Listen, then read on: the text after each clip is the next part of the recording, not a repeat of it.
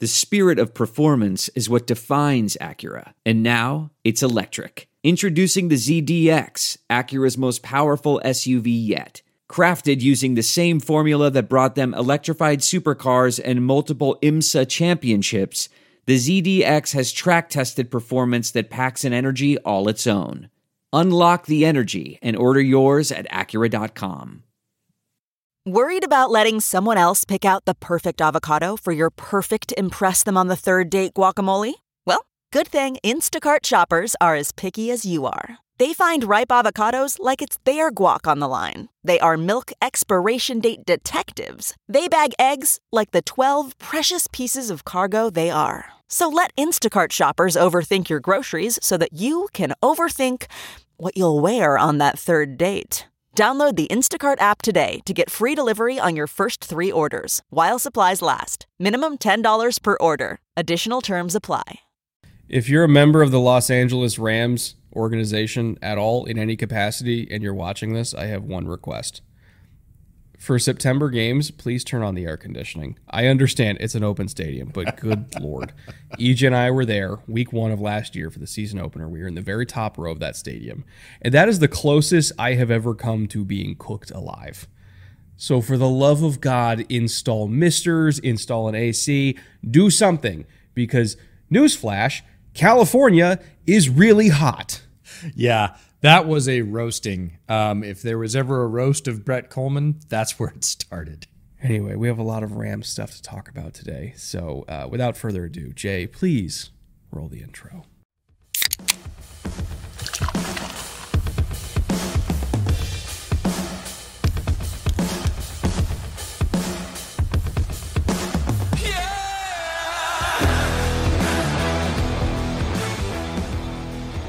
Welcome, welcome to the Bootleg Football Podcast. I'm your host, Brett Kollmann, here with my lovely co-host, EJ Snyder. EJ, it's Rams Day. How you feeling? I'm feeling good. We're in LA. We get to talk about the hometown team. There are exciting parts to this team. Boy, you're really selling it.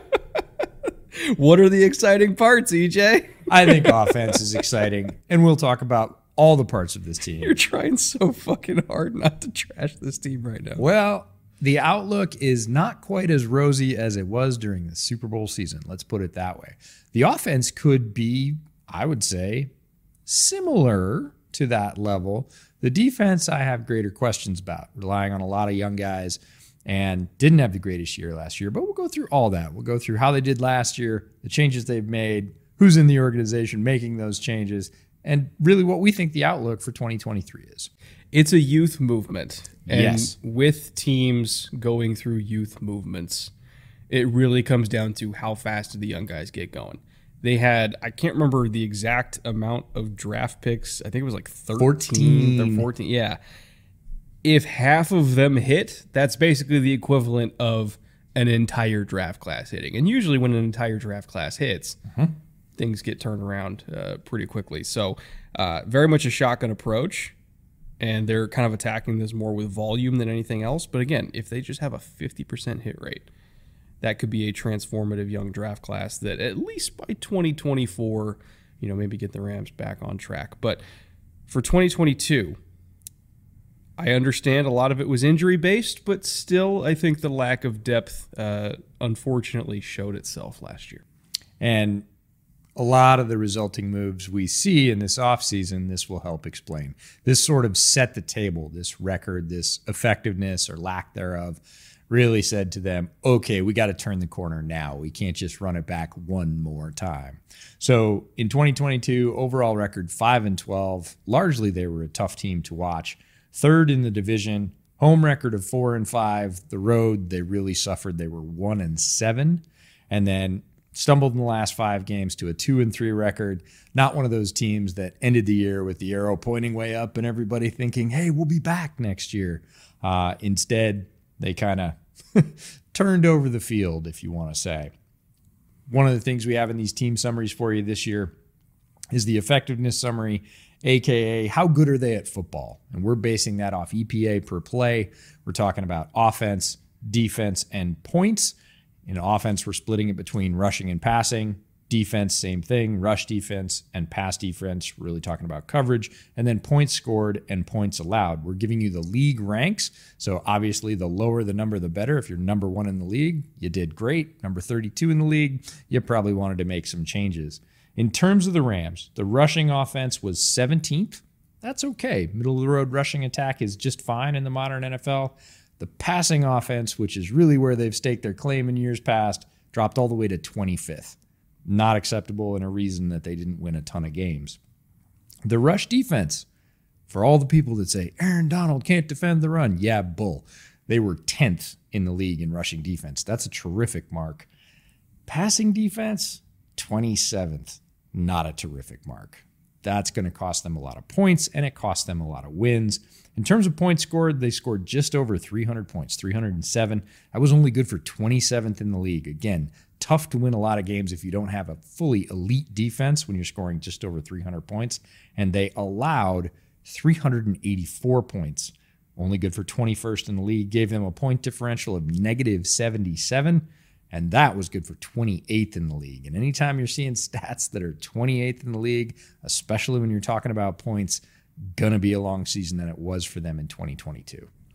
And I think I'm willing to give them a pass on the passing offense and honestly on the offense as a whole. Because when you're running through, what was it, four different quarterbacks last year between Stafford, Wolford, I think Bryce Perkins, Perkins. got in there a little bit, and then yep. we had Baker Mayfield uh, come in towards the end. And, you know, Cooper Kupp got banged up. At one point, uh, Ben Skowronek and Tutu Atwell were like the leading snap getters in the receiving corps. It wasn't like the entire year, but there was a couple games there where like we're relying on Skowronek, who is a nice piece, you know, as like a wide receiver who also plays fullback, uh, and, and, then we're relying on him to to carry the load with Tutu, and it's just there's only so much you can do there with a fourth quarterback and a wide receiver three.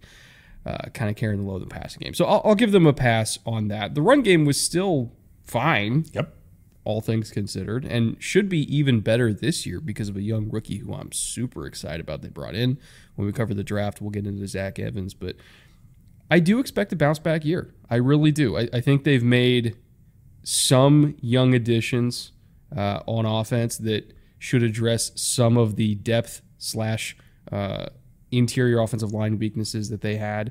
And as long as Stafford is just on the field, and as long as Kupp is just on the field, and they're getting some sort of contribution from either Van Jefferson or show favorite Puka Nacua, they should be a lot better than what was it, 25? I think it was, right? For for EPA per play at passing offense? Oh, yes, passing offense 25th in the league. I yeah, would agree. I, I, can't imagine it's going to be lower than that. No, not if those things that you highlighted occur.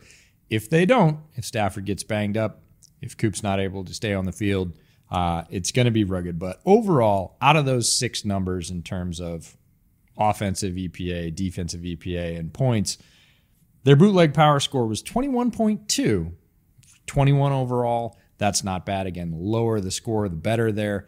That puts them at slightly better than the Bears, who were at 24 last year. You know, given the results on the field, pretty much matches up with the tape. Yeah, no, it holds up. I think uh, this this is one of the few teams where numbers, tape didn't matter where you look. It just it wasn't great. Wasn't awesome. Uh, now, in terms of schematic information, um, you know, when you have a, a, stable coaching staff like the one under McVay, uh, it's pretty easy to kind of take the numbers from last year and project towards 2023. There's a lot of staffs where there's a bunch of turnover, so we're kind of grasping at straws a little bit to kind of predict uh, where they're going to lean scheme wise. Not so with the Rams. We have a pretty good idea of at least what they want to do. Last year, they were 10th in outside zone calls. Uh, McVay has always very much believed in outside zone. Mm-hmm. Um, didn't really matter which quarterbacks he's had, which running backs he's had. He's always been an outside zone guy.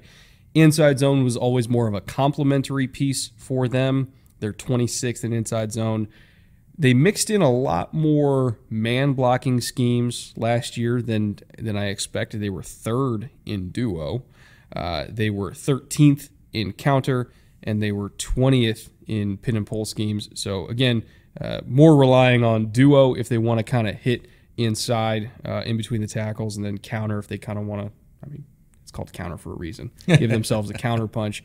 Um, counter is often used, you know, when they kind of uh, get tilt fronts. You know, the six one surfaces. Uh, Coach Vass has talked about that a lot in terms of like how Fangio style defenses attack outside zone teams is they'll they'll put six bodies in the line of scrimmage, one linebacker on the second level, and just say go ahead, every gap's covered. Uh, you call counter into that to uh, like literally counter that front because when there's less guys in the second level, there's less guys uh, to then take on the pullers and kind of fill those new gaps that are created by counter schemes. So that's why counter is relatively high for the Rams, is because they're also a pretty heavy outside zone team. I expect that to carry over this coming season, and especially because they got Zach Evans, who himself, I don't want to call him an outside zone specialist, but that was his best run in college. He has great speed, great acceleration, and I think could potentially press the front side on those outside outside zone schemes a lot better than Akers, in my opinion. Yeah, it'll be interesting to see how they mix personnel and again with a swap in the offensive coordinator, whether that level sticks and how they use that, and most interestingly, as you said, how they counter things because one of the things about McVay early in his career that he overcame was he had his bread and butter. He would stick with it. He believed in it. And when it got countered, really league wide, he had to sort of go back to the drawing board. And he did. It'd be interesting to see how those shifts go and when their sort of primary hand gets blocked this year, what they fall back on or what they try and pull the defense with. There's going to be a lot to watch that's fun with the Rams. We don't want to say that there's not. Um, not sure that they have the horses all the way across the board. If they stay healthy, they could be very interesting. But regardless, there's going to be a lot of learning. And you said it at the top, they're relying on a lot of young players. It'll be fascinating, certainly for folks like us that love the draft and roster building, to see how quickly those guys develop. There's going to be a lot of opportunities for them. In terms of uh, passing offense, again, I'm, I'm giving a lot of these numbers a pass because of who was on the field everybody was banged up. The whole offense was banged up. They basically shut it down with like four or five weeks to go in the season because they're like, it's it's over. It's rough out here. Uh, they were a pretty heavy play action team, which McVay has always been a pretty heavy play action uh, coach. I would say they were fifth in play action. They had the 19th fastest, or I guess it would be 13th slowest, however you want to record that uh, time to throw at about 2.84 seconds. So a little bit below average, but again, for a heavy play action team that likes to roll guys out a lot, that's somewhat to be expected. Um, air yards percentage means the percentage of area or percentage of their passing yards coming through the air rather than after the catch. They were 24th, so they were a, a pretty heavy YAC team, which will play into uh, our draft analysis later in this episode because they got a couple guys, uh, and particularly one guy who's very, very good after the catch.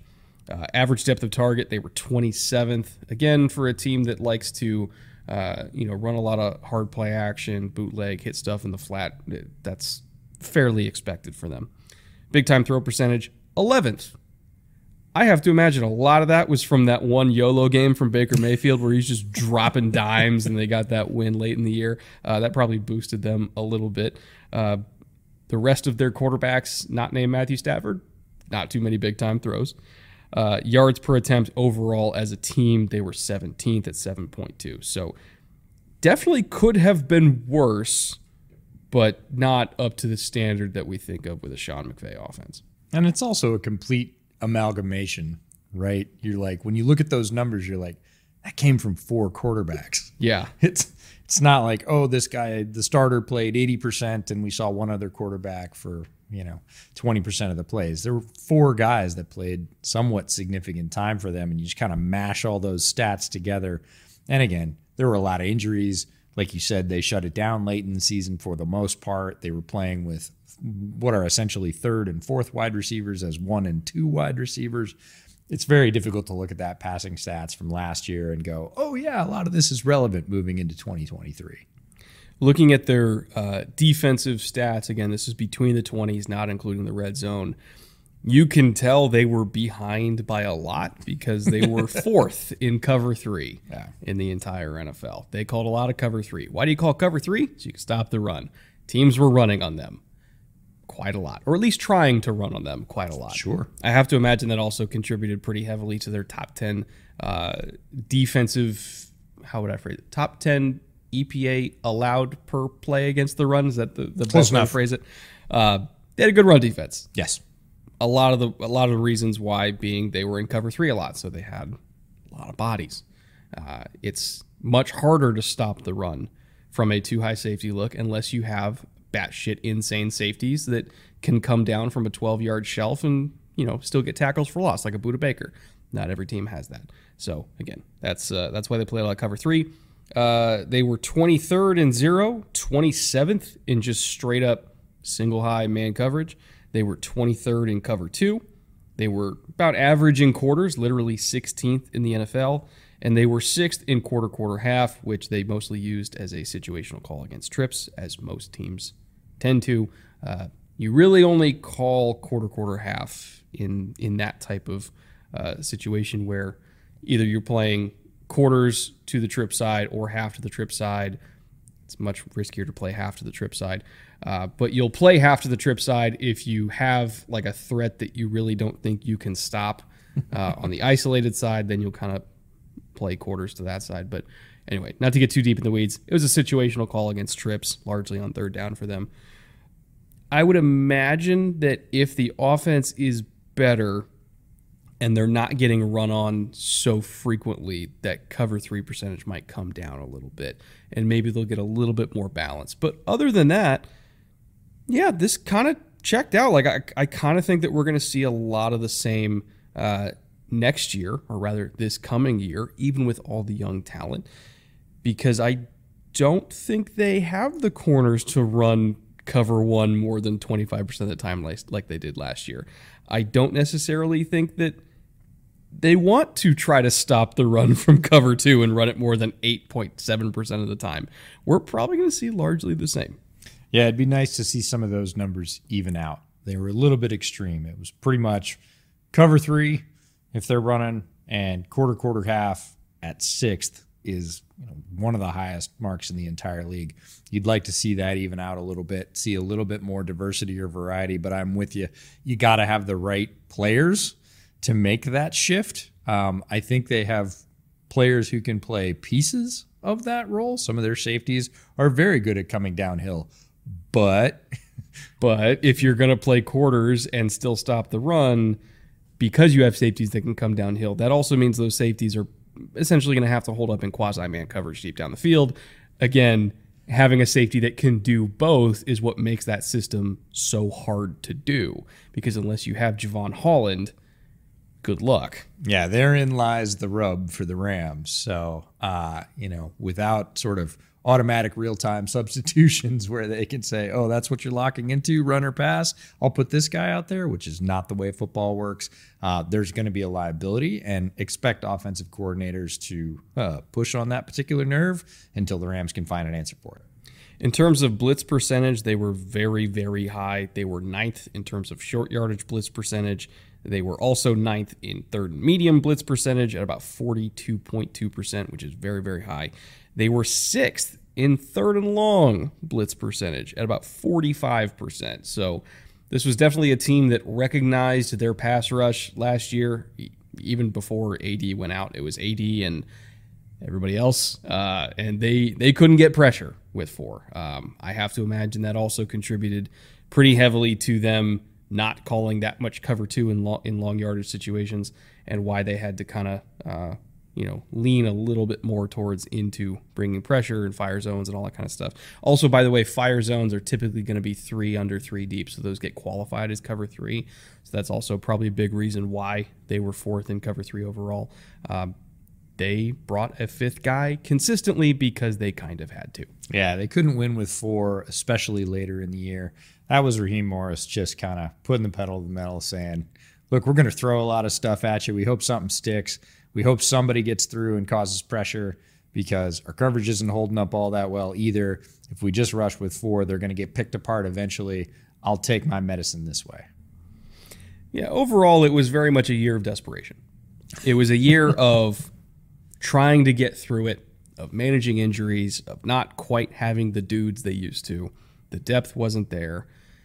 it was rough, and it wasn't really the coaching staff's fault. It wasn't really the players' fault. It it it just happens, right? They blew their load in 2021. They got a ring. Last year was the reset year. This year is the reload year. Next year, 2024, is the payoff year. It's a very cyclical organization. They do this consistently and they try to give themselves little short peak windows every like three or four years. They're gearing up for another one, but they kind of had to take their medicine and it is what it is. Yeah, it's a fascinating career period for the pairing of GM and head coach. Les Snead is the GM, Sean McVay, the head coach they had their high high. There was questions about whether one or both of them would walk away at that time. There was a, a weird little two and a half, three week period where nobody really knew what McVay was going to do. Was he going to take a year off? Was he going to bolt to TV? Was he going to sort of say he wasn't done yet, competitive fires, and come back and, and be fully committed to coaching? Everybody kind of collectively held their breath. He announced, nope, I'm coming back to be a coach hasn't worked out super duper well. I wonder if he thinks that was the right decision, but he still seems hungry. And Snead has had to adjust too. They've had to adjust together. So when I say it's a fascinating portion of their career arc, they already climbed the mountain together. They got their ring. They both stayed. It hasn't gone exactly like they wanted it to, but not in an unexpected direction either. We knew they were going to have to pay the piper for the way they built that run up to the ring and they're both going with it and they continue to sort of adapt and we get to watch how fast or whether or not this sort of reload year works or whether they need to sort of tack on another reload year. It's it's just really interesting to see this arc and and the rest of the league is watching it too because you know it's a copycat league and however you win the super bowl other teams are like maybe we should do that. Maybe we should pull out push all our chips into the middle of the table oh, maybe we shouldn't. like, if we want sustained success, what if we don't win the ring? So, there are a lot of people, not just us, watching this sort of path that both of these guys are forging through the league. Same thing happened to the Bucks too, right? Like they they got Tom, they peaked, they paid everybody, they kept everybody together. They tried to go on another run. Ironically, the Rams are the ones who ended that run uh, on their way to their ring. Um, and now the Bucks are suffering but I don't think they're upset by it. Like no. they got that Lombardi, they don't care. They were chasing one for 20 years, and I think they're okay with you know paying a, a short term price for having a trophy in that locker room forever. You know, I. It's something that if I was in the Rams organization, every time I got sad about losing, I just looked down at my ring. And yep, just polish that polish that sucker up. Um, in terms of the coordinators on this team, the assistant head coach, and that is his only title, he does not have a, any kind of position coach title, is Jimmy Lake. McVay leans on him very heavily um, in the times that McVay's had to be away. Jimmy Lake is the guy that gets tabbed to to basically run the organization while he's gone. Um, Mike comes in from the Jets as the new offensive coordinator and brings a lot of the same concepts. This isn't like a a mesh of two different styles, east and west. A um, lot of similar verbiage. Uh, I'm going to guess that he's going to take a lot of direction from McVay in terms of the way the offense gets drawn up and called. Defensive coordinator, we talked about Raheem Morris in terms of what he had to do last year. Hopefully, has a few more options this year. It's not fun to see people struggle because they have to. I'm guessing he's got a renewed sense of optimism with all the youth they brought in on that side of the ball, and we'll talk about that when we get to personnel. And then the special teams coordinator is Chase Blackburn. This is a good, experienced coaching staff um, that is not, again, a radical conglomeration of different styles that are all under one big tent now, and you're going to try and make it work. Um, yes, some new faces, but generally pulling in the same direction. So feels like if they have hope to get good fairly quickly, uh, they don't have to overcome a lot of, well, what do you call that? What do you do? Um, it's the same system. Yeah, it's just stability. You know, for once, this coaching staff has stability. the NFL stopped plundering them for a year, which is nice. It's a good change of pace. Uh, now, next year, who knows? Zac Robinson might be somewhere else, and you know Raheem might get another call for a, another head coaching gig. Um, hell, even Mike LaFleur. We'll we'll see what happens. Again, everybody loves to plunder from the Rams, but for now, stability is quite a nice thing. Uh, now, given all of that, the schematic information, the hints at some young players that we really really like for them, uh, crossing our fingers that the stars stay healthy everything that we know, if I was going to invest in this Rams offense, in particular the core of Matthew Stafford and the weapons around him, if I'm value hunting and I'm looking beyond the obvious of Cooper Kupp, you know, he's going at like wide receiver four in fantasy right now. And I'm like, okay, I don't have a top five pick. I'm not getting Cooper Kupp. Right. How can I still get a piece of a Rams offense that we believe could return somewhat to form this year? I'm not necessarily looking at Van Jefferson, and I love Van Jefferson. I'm looking at Puka Nacua, who is wide receiver 100. His ADP is 214. So you're literally getting him in the last round, basically. Yep. Uh, whether it's best ball and underdog or any other format, you're you're getting Puka in the last possible spot. I thoroughly believe that he is the new Robert Woods for this team, and that is lofty, lofty expectations because Bobby Trees is beloved in the Rams organization And in this podcast. and in this podcast.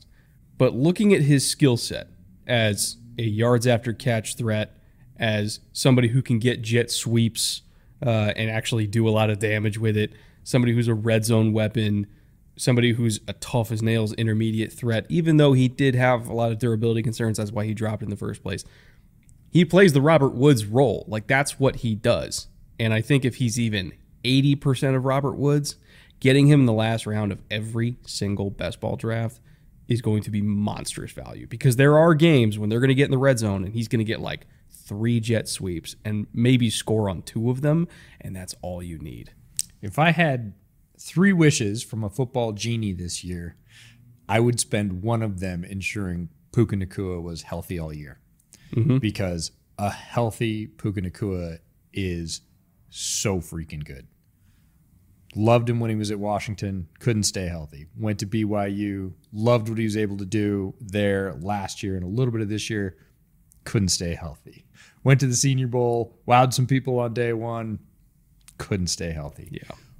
when he is on the field, he's got great size, tremendous agility. He is a very good route runner, excellent hands. He is everything you want as a wide receiver, even one. I would put him at wide receiver one if I knew he was going to be healthy. I want to see healthy Puka Nacua because he'll do damage in this offense. He will be an incredibly solid number three coming into this offense. And I do say number three, knowing who they have on the depth chart. If Puka's healthy, he's easily three. And if either of the top two guys get dinged up, you can run him in either spot. He's that good. Like I am a huge Puka Nacua guy, but the Achilles heel has been the Achilles heel. He has not been able to stay on the field. Yeah, the good thing is he doesn't have to be the wide receiver one. Like Cooper Kupp is there, who's inarguably a top five receiver in the league.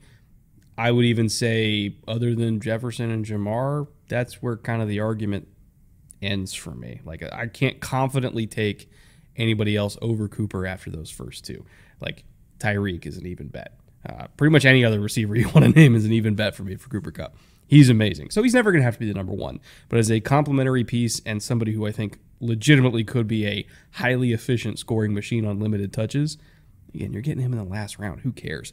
And then I also want to talk about the running backs. Uh, Cam Akers versus Zach Evans. Cam Akers is going as RB twenty three right now, so like a lower end RB two. Uh, he's getting drafted at about the seventy seventh pick right now.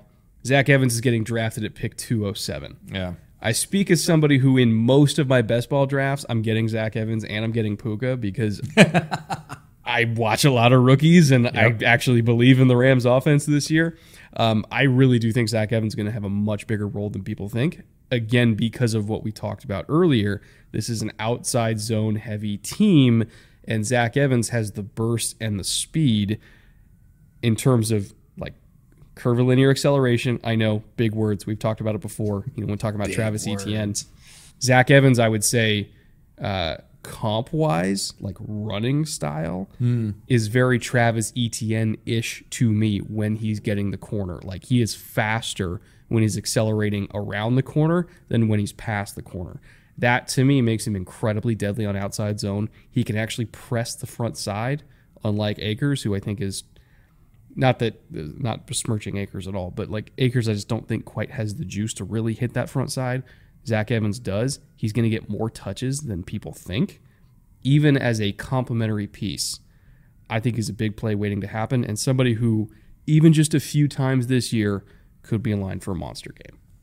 Yeah, and Akers hasn't been the picture of health in his pro career either. So mm-hmm. if he gets dinged up, which is very likely in a 17 game season, it's not a smack against Cam. It's a very few running backs play all 17 games and don't miss time. They miss some some variation of a game, two games, three games, four games, six games, right? And if that happens anywhere in that middle range of like four to six games, and Zach Evans is getting those touches as RB1, and you got him in the 200s for an offense that was in the top 10 in rushing, even last year with all of their injuries and a notable rookie that they added in the draft on their offensive line. It's a pretty good value bet. Speaking of value bets, by the way, Matthew Stafford himself, I would also say, is relatively undervalued right now. He's going as QB 21. And that seems a little bit low for me. Eh, I know he doesn't bring the mobility that a lot of other quarterbacks do, so you're not really getting rushing yards from him. But again, with improved pass pro, which we think we're, he's going to get from Steve Avila out of TCU, arguably the best pass protecting guard in this class, you're getting that infusion of talent in the receiving corps of Puka Nacua. You're getting Zach Evans, who can do damage as a receiver as well. Cooper Kupp's back. Van Jefferson's there. You have Sean McVay as your yep. as your head coach.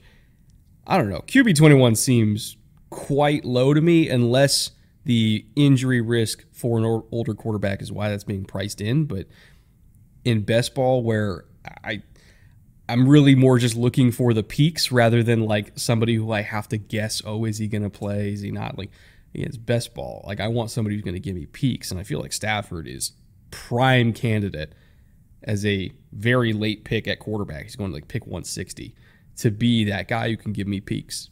He's got to stay healthy. And I feel like Matthew Stafford is aging a bit more like a running back than a quarterback. He mm. took so much punishment in Detroit, and he had injuries to places that you don't really want to see players have injuries. He had back injuries, he's had arm injuries since he's been with the Rams.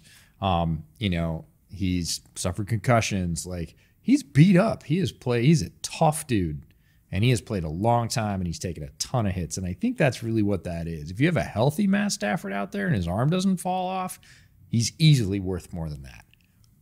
But you can't guarantee that. They've started; those injuries have started to add up over the past couple of years. He's missed time both of those years, and I think people are just a little bit hesitant. Yes, even though they're just peak hunting, to say uh, you know, am I going to get six games? Am I going to get eight games? Maybe it's 10 or 12, you know, if we're lucky. Again, Matt Stafford is a warrior. He has taken so many shots and come back to play over and over again. If I was him, I am sure I would have walked away by now. But loves playing football, and he's really effective when he's out there. Yes, not a rushing threat. We know that. But can he dial it up in the passing game and give you, you know, some good weeks? Yes, if he is on the field, you're going to get that. He's going to give it to you. It's just whether or not he's there.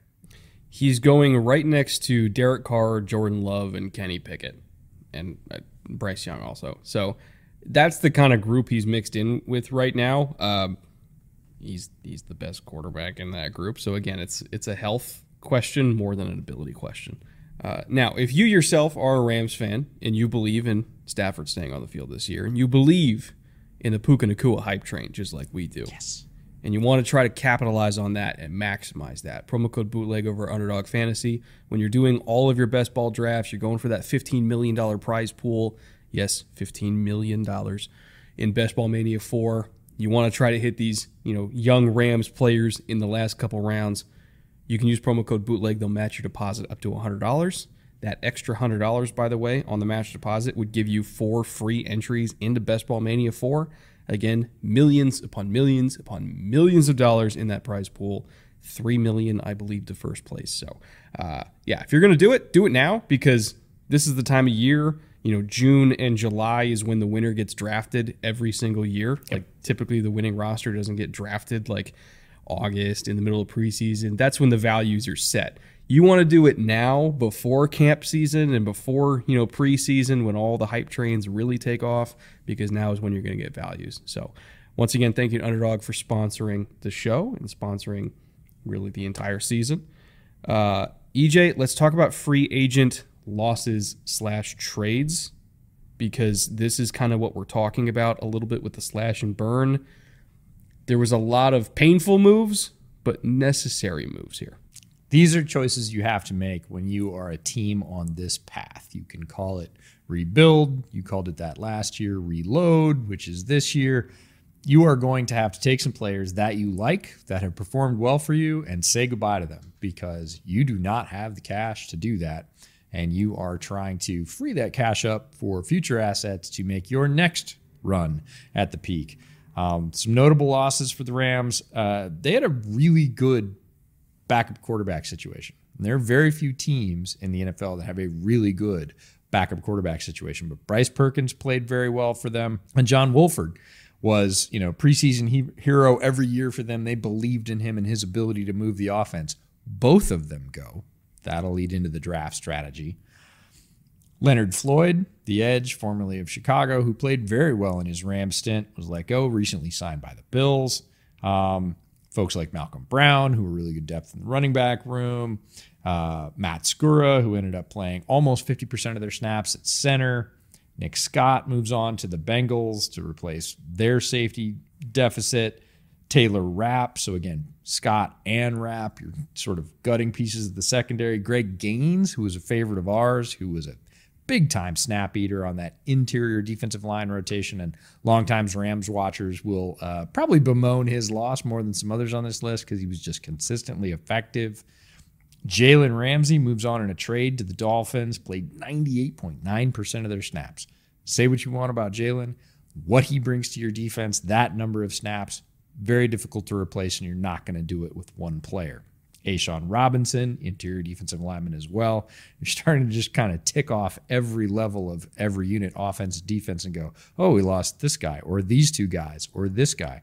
This guy played a ton of snaps. Bobby Wagner moves on, goes back to Seattle, played 99.2% of the snaps. You might be thinking, oh, Bobby Wagner, he's old, he's wearing down. Played almost every snap for the Rams. Allen Robinson moves on, goes to the Steelers. There's a lot of talent here. We're not even getting into guys that the Rams were hyped about last offseason, like Brandon Powell, who was, a, again, backup, valuable backup wide receiver for them and returner. Um, just a lot of dudes from both sides of the ball. I, I don't really feel like any unit went untouched. And again, this is the reality of where they are as a team. They have to do this. They weren't happy about that. If they had more resources, they probably would have brought a few of those guys back. It's just not a choice. It's the nature of the business. Yeah, no, it's it's a money thing. Like, of course, you'd love to have Jalen Ramsey, but it's a money thing. It, it that's what it comes down to. If I was going to calculate all of the the contract values that walked out the door, God, it's got to be what fifty, maybe sixty million, something like that. A lot of cash. It's, it's a lot of cash in terms of like where they signed elsewhere, right? So they just they didn't quite have the space. Uh, you can always kick the can down the road, but eventually that bill becomes so large that you have to have a year where you just eat it so you can reset things. Stan Kroenke as an owner is totally okay with eating it. Like it's not a cash flow problem. No. It's more so just we can only do contracts that that engage in cap fuckery for so long until we we really have to have a year like this. So it is what it is. It came down to it. They had to they had to make a couple key trades and releases, and it's unfortunate. But again, they did have a really nice draft to hopefully replenish some of these losses over time. I'm not I'm not trying to say any of these DBs are ever going to be Jalen Ramsey or you know any of these receivers are ever going to be like peak Odell, yep. didn't play for them last year, but they do have some young pieces in the pipeline. In terms of guys they did bring back, that they wanted to prioritize. They brought back Brian Allen. Uh, they brought back Coleman Shelton, uh, Michael Hoecht. You know, a nice little rotational piece for them for less than a million. Big Michael Hoecht, Michael Hoecht fan over here, so that's a really good deal.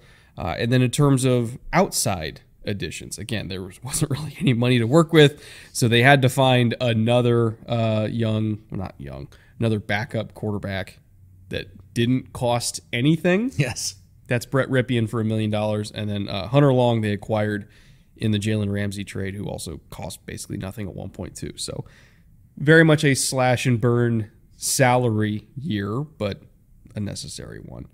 Uh, in terms of the draft, though, we mentioned that they brought in a lot of guys to try to backfill those holes that were created by all the cap problems. They had 14 picks, used all of them, and got, for the most part, a very, very good group here. There's a lot of guys that we can see contributing, a lot of guys that we talked about in the run up to the draft that we really liked in certain roles, some of them just overall for talent. And the Rams pretty much hit it. And again, even if only half of these guys work out, that's seven dudes. It's 14 picks overall. So strap in, go get a drink if you need to. It's a long list. We're going to talk about all of them because there is talent all the way down. In fact, the final pick is a guy that we highlighted at the Shrine Bowl and really loved. So stay for the end. It's good. Right up top, round two was their first pick. They didn't have a round one pick. It was 36th overall. They grabbed the guard, Steve Avila out of TCU, player we both really liked. Very strong, excellent pass protector. Fits their run game, I think, and they needed an influx of youth on that interior offensive line. Avila fits the bill perfectly. Round three, pick 77, Byron Young. That's the Tennessee Byron Young, not the Alabama Byron Young. The edge. They probably knew they weren't going to be able to sign Leonard Floyd. They needed a replacement. Byron Young is uh, has got a great RAS score. He is fire coming off the line. Got to develop some counter moves, but he can bend and get around the edge. Explosive, bendy, agile, also incredible on stunts. Very Von Miller ish on stunts in terms of how patient he is. Love that guy. Round three, pick 89, one of our favorite players in the entire draft, defensive lineman Kobie Turner. We fell in love with Kobie uh, when we got to interview him at the Shrine Bowl. He was a defensive tackle out of Wake Forest. He is currently backing up Aaron Donald, and he has just got to have stars in his eyes. If we had been able to sort of have that foreshadowing and ask him that question, um, I think he actually probably would have had a decent reaction. Very composed young man, incredibly intelligent, great penetrator. Um, you know, perfect spot for him. We cheered when he was selected by the Rams. We thought he might end up in that spot. Um, really excited he's in town, and I think Rams fans are going to get to get to fall in love with him pretty quickly. Round four, they decide mm, we're not going to bet it all on Brett Rypien being our backup quarterback. Pick 128, they go out and get the national championship quarterback Stetson Bennett from Georgia. Had some off-field issues, allowed him to slide.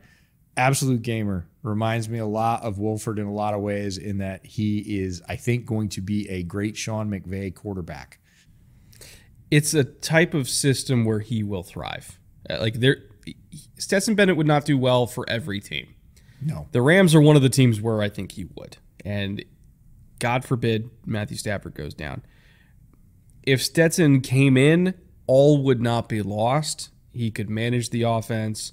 Um, I'm not as wild about his arm strength as a lot of other people. I, I know in the pre-jab process, especially at the combine, like he really let some stuff fly. But I feel like in terms of functional arm strength in game situations, it wasn't it wasn't that like throwing on air at the combine. I, it's not Stafford's arm.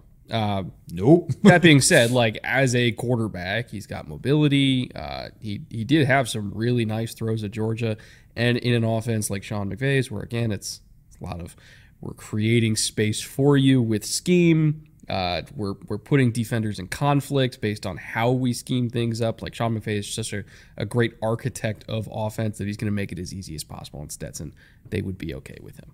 Yeah, and all he's done for his entire career is consistently overachieve. They had a lot of other guys lined up at Georgia that were supposed to be the quarterback. Yeah. Stetson was supposed to be the backup. Took the job. They kept bringing those guys in, five stars on five stars. Never gave up the job. Won him a couple national championships. Pretty impressive player. Uh, I think a good addition and way down in round four, great value for them. Round five. So we're on pick five and we're already in round five. A lot of these are low round picks, but that didn't dissuade Les Snead. He was looking for value all the way down. Um, Nick Hampton, the edge out of Appalachian State, offensive tackle, also from Georgia, Warren McClendon, another round five pick. They have two more after this.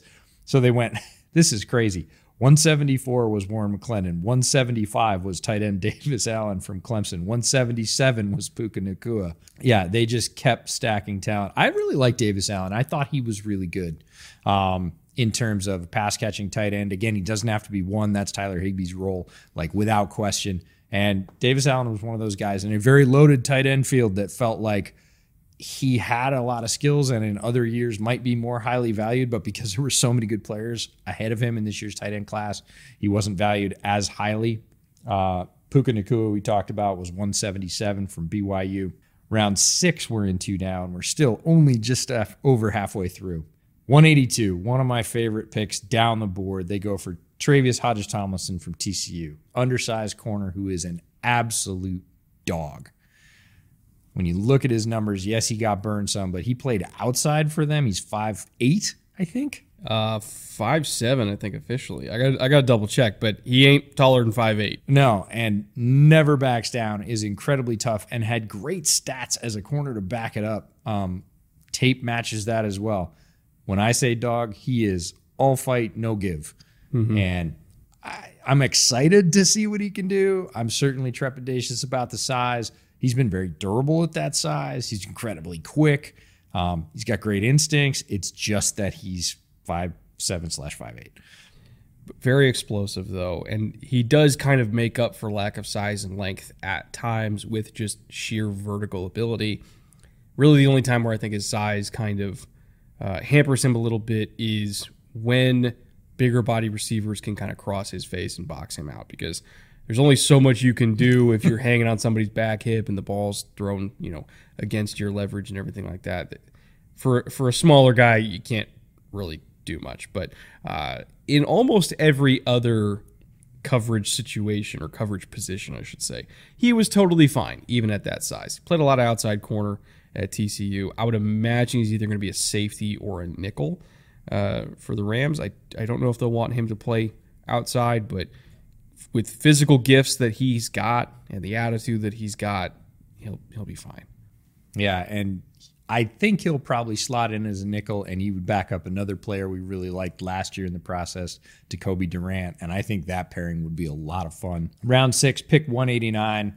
They go to Nebraska, get edge, Ochaun Mathis. Um, big, heavy-handed guy that again is going to add hopefully some pass rush. Again, you're in round six; these start to be lottery tickets. They also, in round six, pick 215, get the aforementioned Zach Evans, the running back from Ole Miss.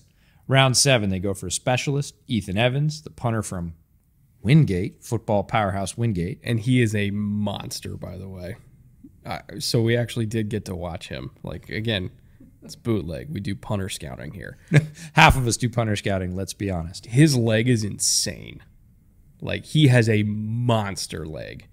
Um, I'm I'm trying to remember the exact yardage for it, but he he posted a video on on his own YouTube channel of him doing this punt, and I swear to God, from foot to landing, it was like 70 yards. Like he's, I don't know what he's on, but I need to be on it. but you want to be on it too? Oh, that's awesome.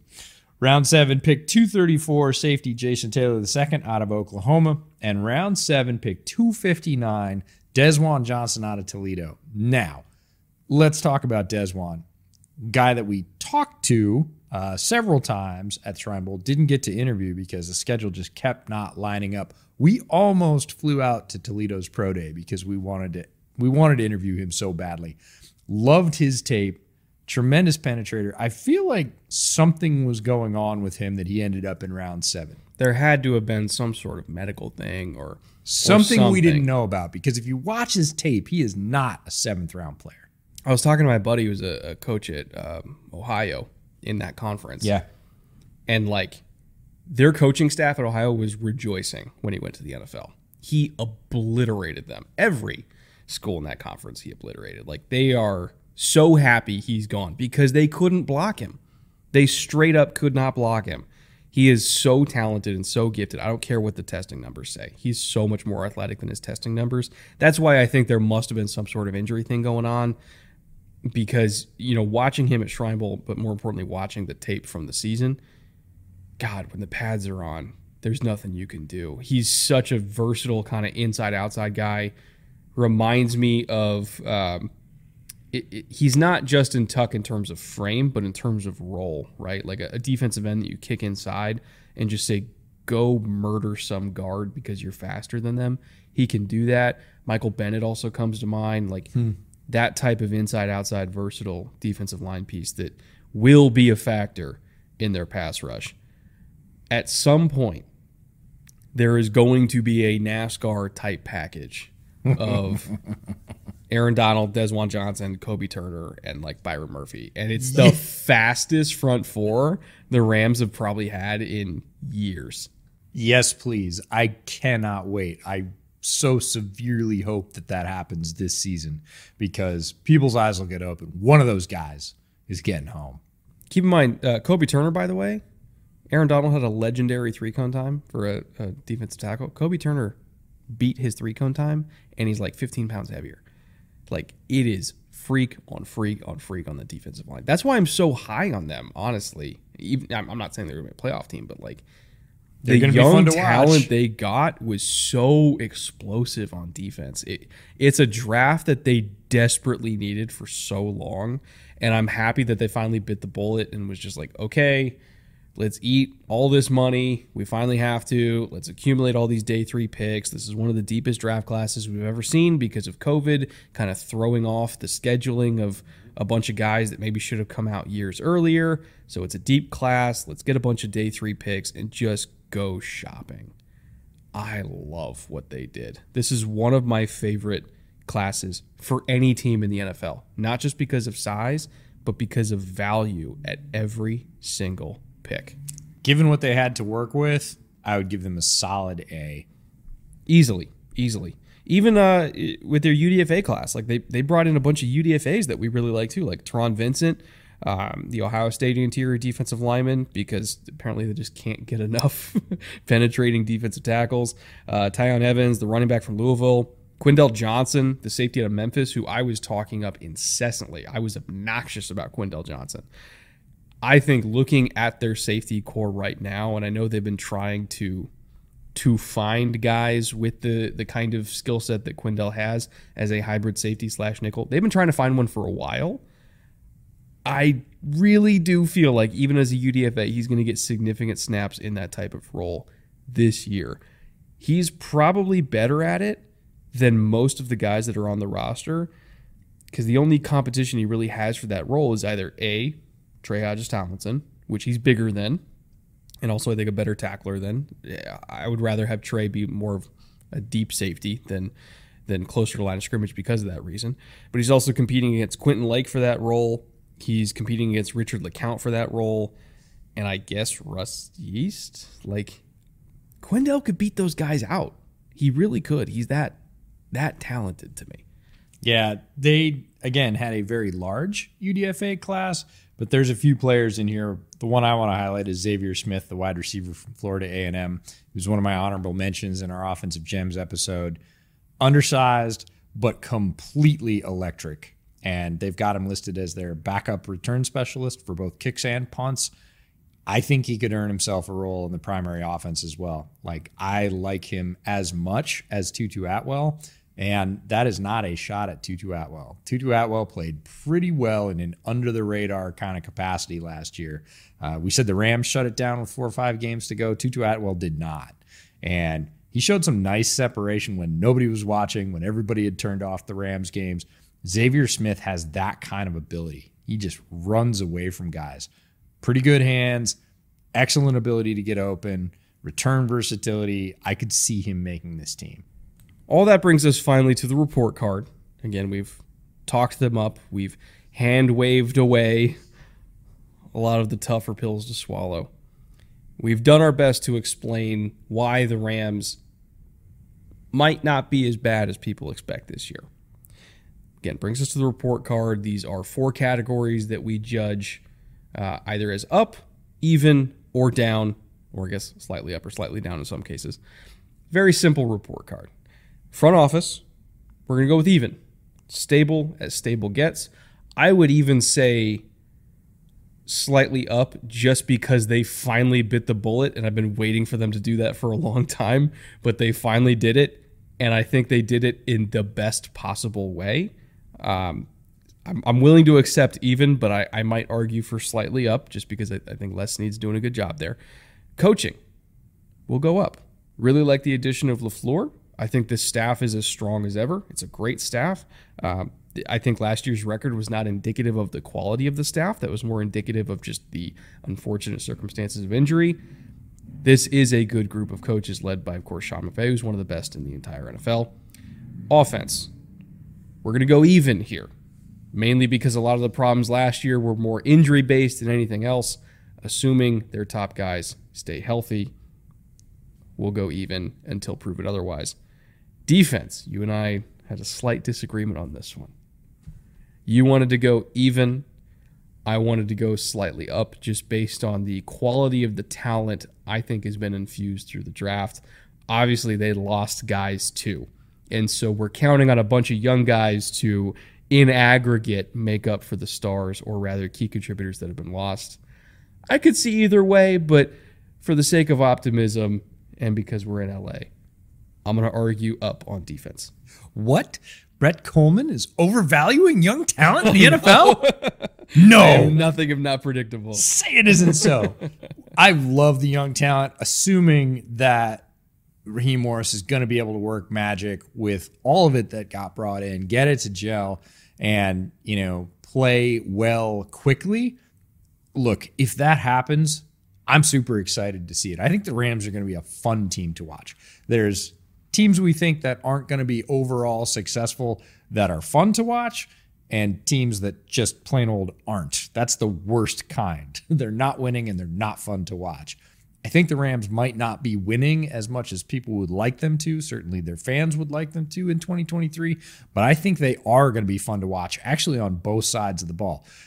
Does that equate to wins? Probably not this year, but this year isn't the thing. So I could see flat, I could see slightly up. There's a lot of fun, fresh defensive talent. Are they as good as all those losses that we mentioned going out the door? No, they're not. Might they be in a couple of years? Yeah, they might be. And they have a lot of swings. All of that now brings us to ceiling and floor, where EJ and I both pick a ceiling in wins and a floor in wins that we think is possible, rather, a range of outcomes that we think is possible for this team a lot of people might be expecting three wins, four wins, five wins. No. I'm going with eight as their ceiling, which sounds so underwhelming. But when you consider that, like, the Rams are one of the teams that everybody's talking about, oh, they're, they're in the Caleb Williams and the Drake Maye sweepstakes, I don't think they are anymore. I really don't. Like, if there was a, a time, you know, early this offseason where I was kind of like, oh, maybe maybe they are kind of embracing the tank here, and you know, maybe this is sure. just going to be Stafford and AD and McVay riding off into the sunset. I don't know if I believe that anymore. I think they've had such a, a good bounce back offseason in terms of young talent acquired that I I kind of think they're going to be mid, which for Rams, you know, fans would be a welcome change compared to last year.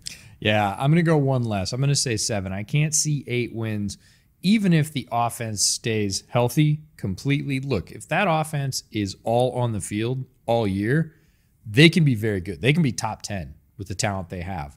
But it kind of reminds me of like Cardinals teams from years past where we love the top level of talent. Yes. And if it drops off, oh boy. Um, and in some key positions, they've had some trouble staying healthy. If that happens again, mm, I don't think so. I'm going to say seven wins because, again, even if the offense is the first line offense is all on the field and producing like we think they can, I still think that young defense is going to struggle early on, especially. So I'm going to go with seven as my ceiling. In terms of floor, again, it's not going to be as low as people think. Uh, our floor is not first overall territory. Yeah. Yours is three, which is if the bottom completely falls out. Right. My floor is four, which again, if the bottom completely falls out.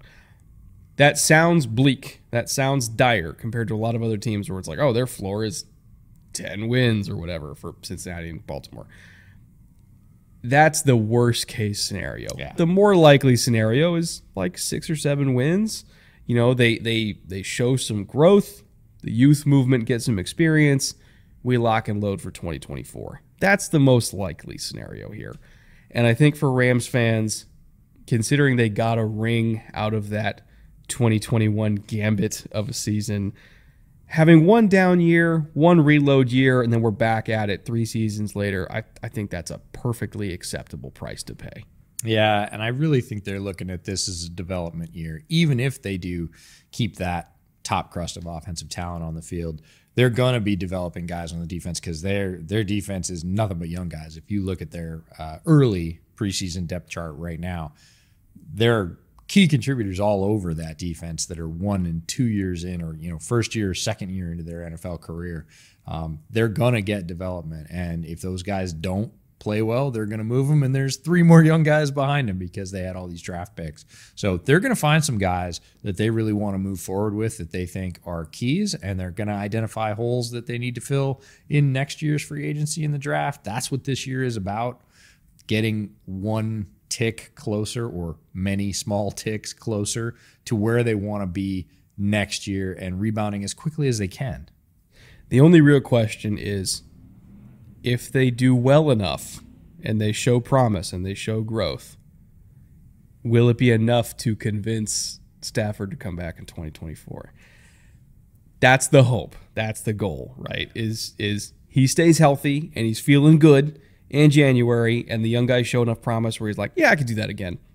That's kind of the game plan here is just survive now for the sake of the future. Or Stetson Bennett does what Stetson Bennett does. And somehow wins championships out of nowhere. Exactly. like Stafford gets hit early, Stetson comes on, gets the first sort of four out of the first six games to sort of break the crust off and then start stringing together solid performances. And they go, I think we've got something here. We can move on and build around this. We think that's a competitive strategy.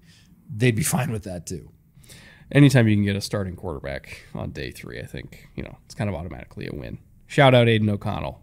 uh, all right, that'll close out the Rams. Uh, now we're starting to get into the big boys of the division, so to speak. Uh, Seattle and the 49ers, two teams that we expect to not just make playoff pushes, but potentially make deep playoff pushes. Seattle comes tomorrow. 49ers come the day after that, and then we're doing our NFC West overall kind of holistic look at the division as a whole and comparing it to other previous divisions that we've done so far in the series. Uh, yeah, EJ, you have a flight to catch, and then you're going to come down in a couple weeks and uh, attack the rest of this division. Yeah, it's been fun so far in this series. Looking forward to the rest of it. We've got a lot more content coming for you this summer. Um, we're feeling good about it. We hope you're feeling good about it. Let us know in the comments how you think it's going. Uh, always, uh, always room to make mid-season adjustments for us too. Once again, uh, the promo code if you want to support our sponsors that help make this series possible in the first place, Underdog Fantasy, promo code Bootleg. They'll match your deposit up to $100. Uh, they have made all of this go this year, and we cannot thank them enough. Uh, all right, EJ, let's get you to the airport. We'll see you guys tomorrow.